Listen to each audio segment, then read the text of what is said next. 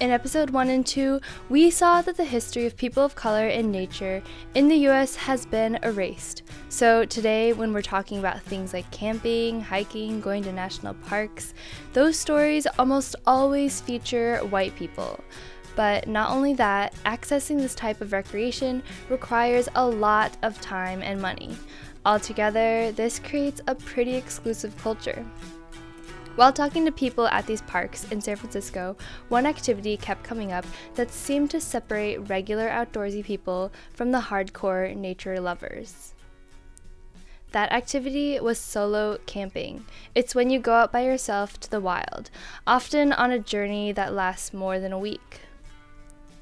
One woman went on a solo trip that lasted three months. Her name is Cheryl Strayed, and a few years ago there was a movie made up about her trip.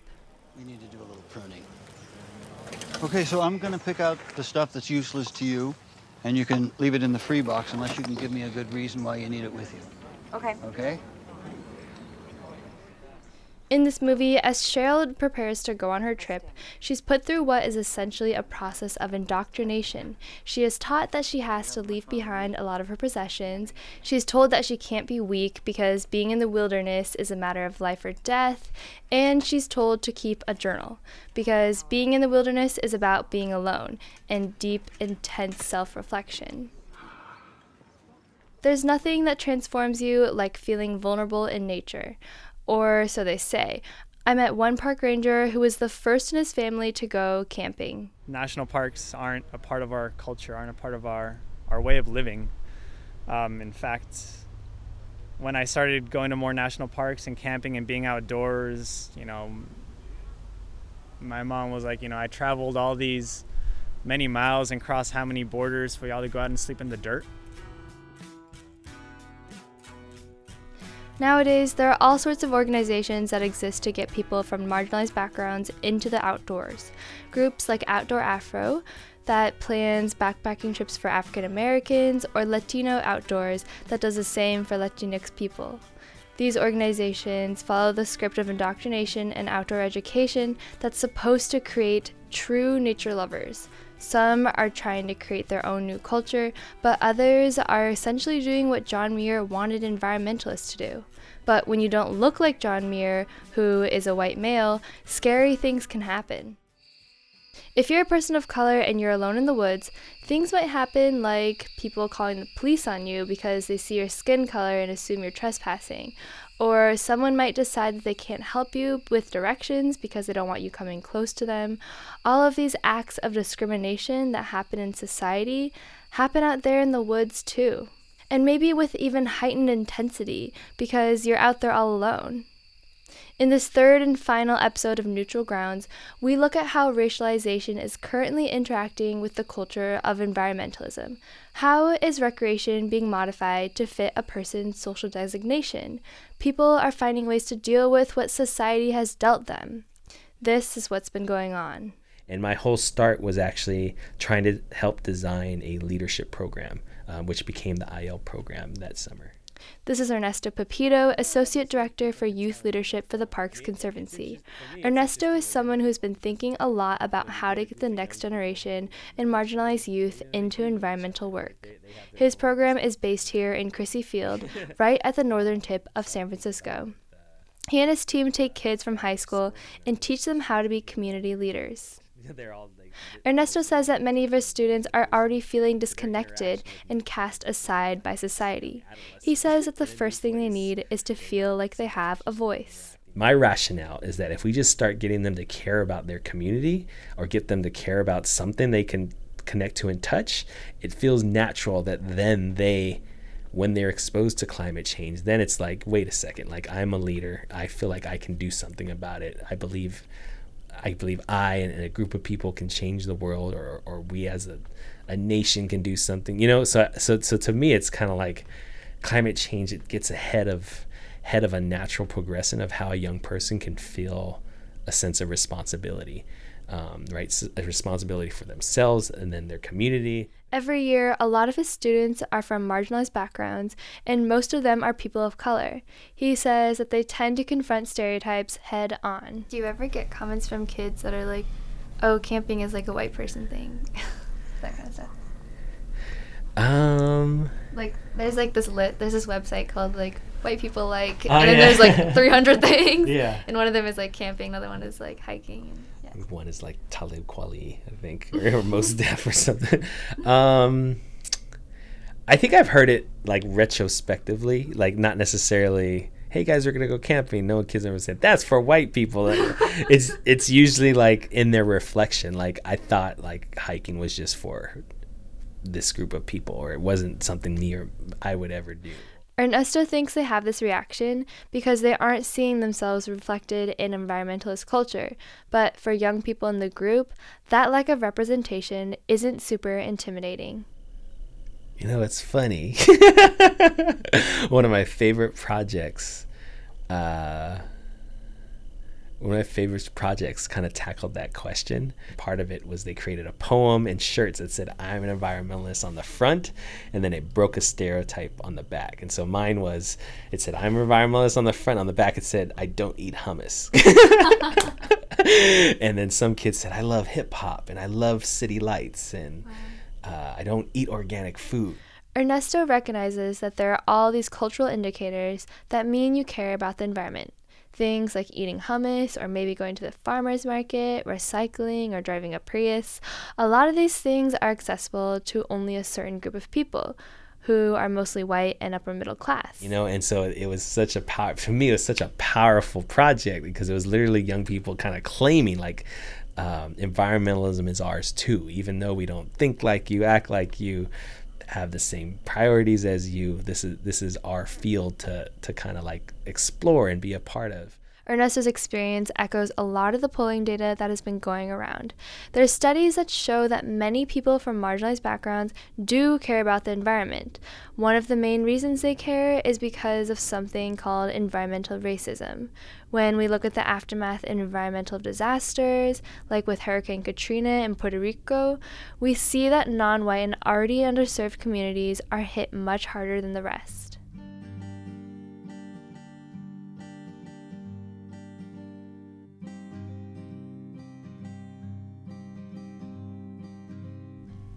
Just across the bay are many low income communities in Oakland, Richmond, and Alameda. Environmental justice organizations argue that every single person has the right to a healthy environment no matter who they are.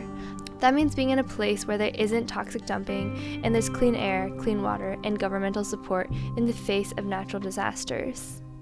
The Asian Pacific Environmental Network is just one of these activist groups. in Oakland Chinatown, for example, um, you know, over 80% of the neighborhood is Asian, and then a majority of folks who are living there are making anywhere from twenty to thirty thousand dollars a year. Alvina Wong is an organizer for the network. She says that most of her team consists of new immigrants or non English speakers. We know that our communities are in deep need and are and are thus also some of the folks that are most deeply impacted by different policies, by different climate change issues, by different resource distribution um, issues. And so, in ways that, you know, we're both organizing our community because we need to, we're also organizing our community because their issues and their needs aren't always being heard as a smaller community, as a marginalized community. But issues of health and jobs aren't the only ones on these activists' minds. Like anyone else, they pursue ways to relax. and relaxing at a park or taking an open space like isn't a new concept to them. When you think about like what's something fun that you want to do today, they want to be outdoors. They want to go to the parks. They want to go to go on a hike or go swimming. They want to do these nature related things. Um, So it's not like it's not like there's just like a disinterest And yet, they can't exactly isolate themselves in the woods like, say, Cheryl Strayed does. for our immigrant folks, it's hard to feel comfortable going anywhere where you know that someone is going to not be able to understand you. So you kind of end up staying in an area where you at least know that someone may be bilingual or someone can, you know, speak the same language as you. So going out further into the woods where, you know, reception probably won't be so good, you don't know, like sometimes there are like natural dangers and stuff. If you don't see the people that like reflect your community, you're not as willing to go out and make those risks. When I asked what our members might do outdoors instead, Alvina says they'll organize in urban outdoor spaces and do things like picnics in neighborhood parks or Tai Chi in the city plaza. These are spaces that Alvina says remind her members to ask themselves, what does a clean and livable environment look like? And they want to have places where they don't have to worry about air quality. And so I think mm-hmm. from that perspective, um, we definitely inspire and encourage our members to to think about what type of environment are they fighting for? Like Ernesto said, even if we don't look like or think like the typical environmentalist, we are still building very meaningful relationships with the outdoors.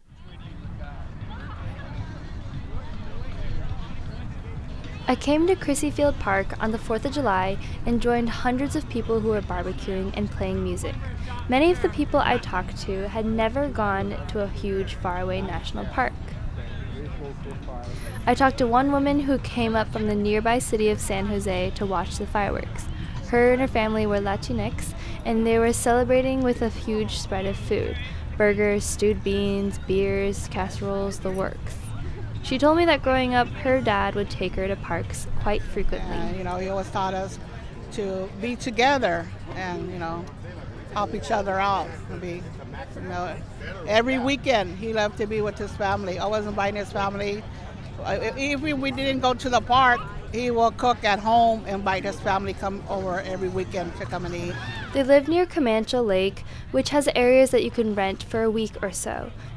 Every summer, her dad would take him on a camping trip. My age, I started going camping when I was about 10, 10, all the way until now. You know, we love just love going camping. And now she tries to take her own kids out to the parks and teach them to value this group activity. Uh, the value was that you know just just being with your family, enjoying each other, you know, enjoying the family, you know he was he was he was always a family man. You know, my dad my dad had 11 kids. There was 11 kids, 10 girls, one boy.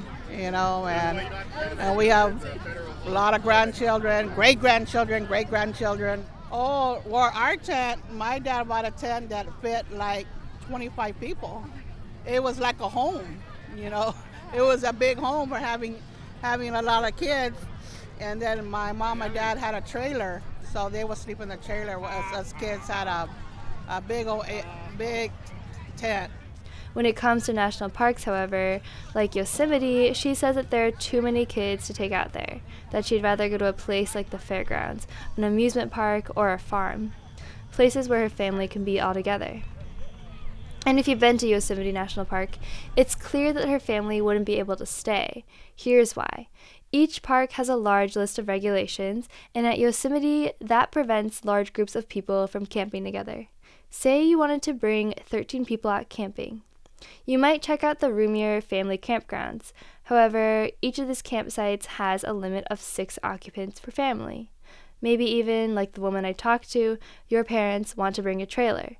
Well, at Yosemite family sites, trailers aren't allowed.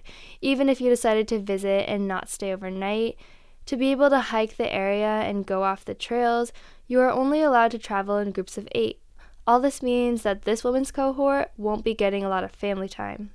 And that's pretty disappointing because this woman is someone who loves being outdoors. The, the feeling is just it's just it just makes you it relaxes you. You feel uh, an enjoyment to see the you know how beautiful the like right now how beautiful the, the weather is the sky, the sun hitting the in some areas, you know, like right now the city, how the sun's hitting just the city and we're looking at it. And it's just beautiful and just relaxes you and, you know, takes all your stress out. You don't think about your problems or anything. You're just enjoying yourself. In the last episode, we have to come back to the initial problem of the national parks that 80% of their attendees are white. When it comes to making parks more inclusive spaces, the administrators of the Golden Gate National Recreation Area in San Francisco are on the right path. They see that changing the homogeneity has to be tackled from many different angles. One is that history has to be told differently. history is difficult to hear. Because it's easy to forget that these open spaces of land were once occupied by people and politics. Second, there needs to be accessible conditions. And made all the parks absolutely accessible to anybody. And lastly, there must be a cultural shift in thinking about the ways that people can approach the parks. At the moment, there are too many rules about what is and what isn't acceptable in a park. There's too much emphasis on limiting what outdoor recreation should be and not thinking about what it can be. Maybe that looks like spaces for big families, or maybe it could look like wheelchair ramps that lead up to gorgeous mountain views, or maybe people can go foraging for herbs for cooking. There are endless ways that the park could stop pushing people away from the parks and instead look for ways to place people back into nature. This series was produced with a grant from the Tufts University Summer Scholars Program and with the help of my advisor, Cathy Stanton, who was an ethnographer of the National Park Service for over 15 years. Through this production, I got to meet many inspiring environmentalists of color, and one that I didn't mention was Carolyn Finney, author of Black Faces, White Spaces, and a professor at the University of Kentucky. Her chronicle of African American environmentalism was absolutely essential to the series. This has been Neutral Grounds. Thanks for listening.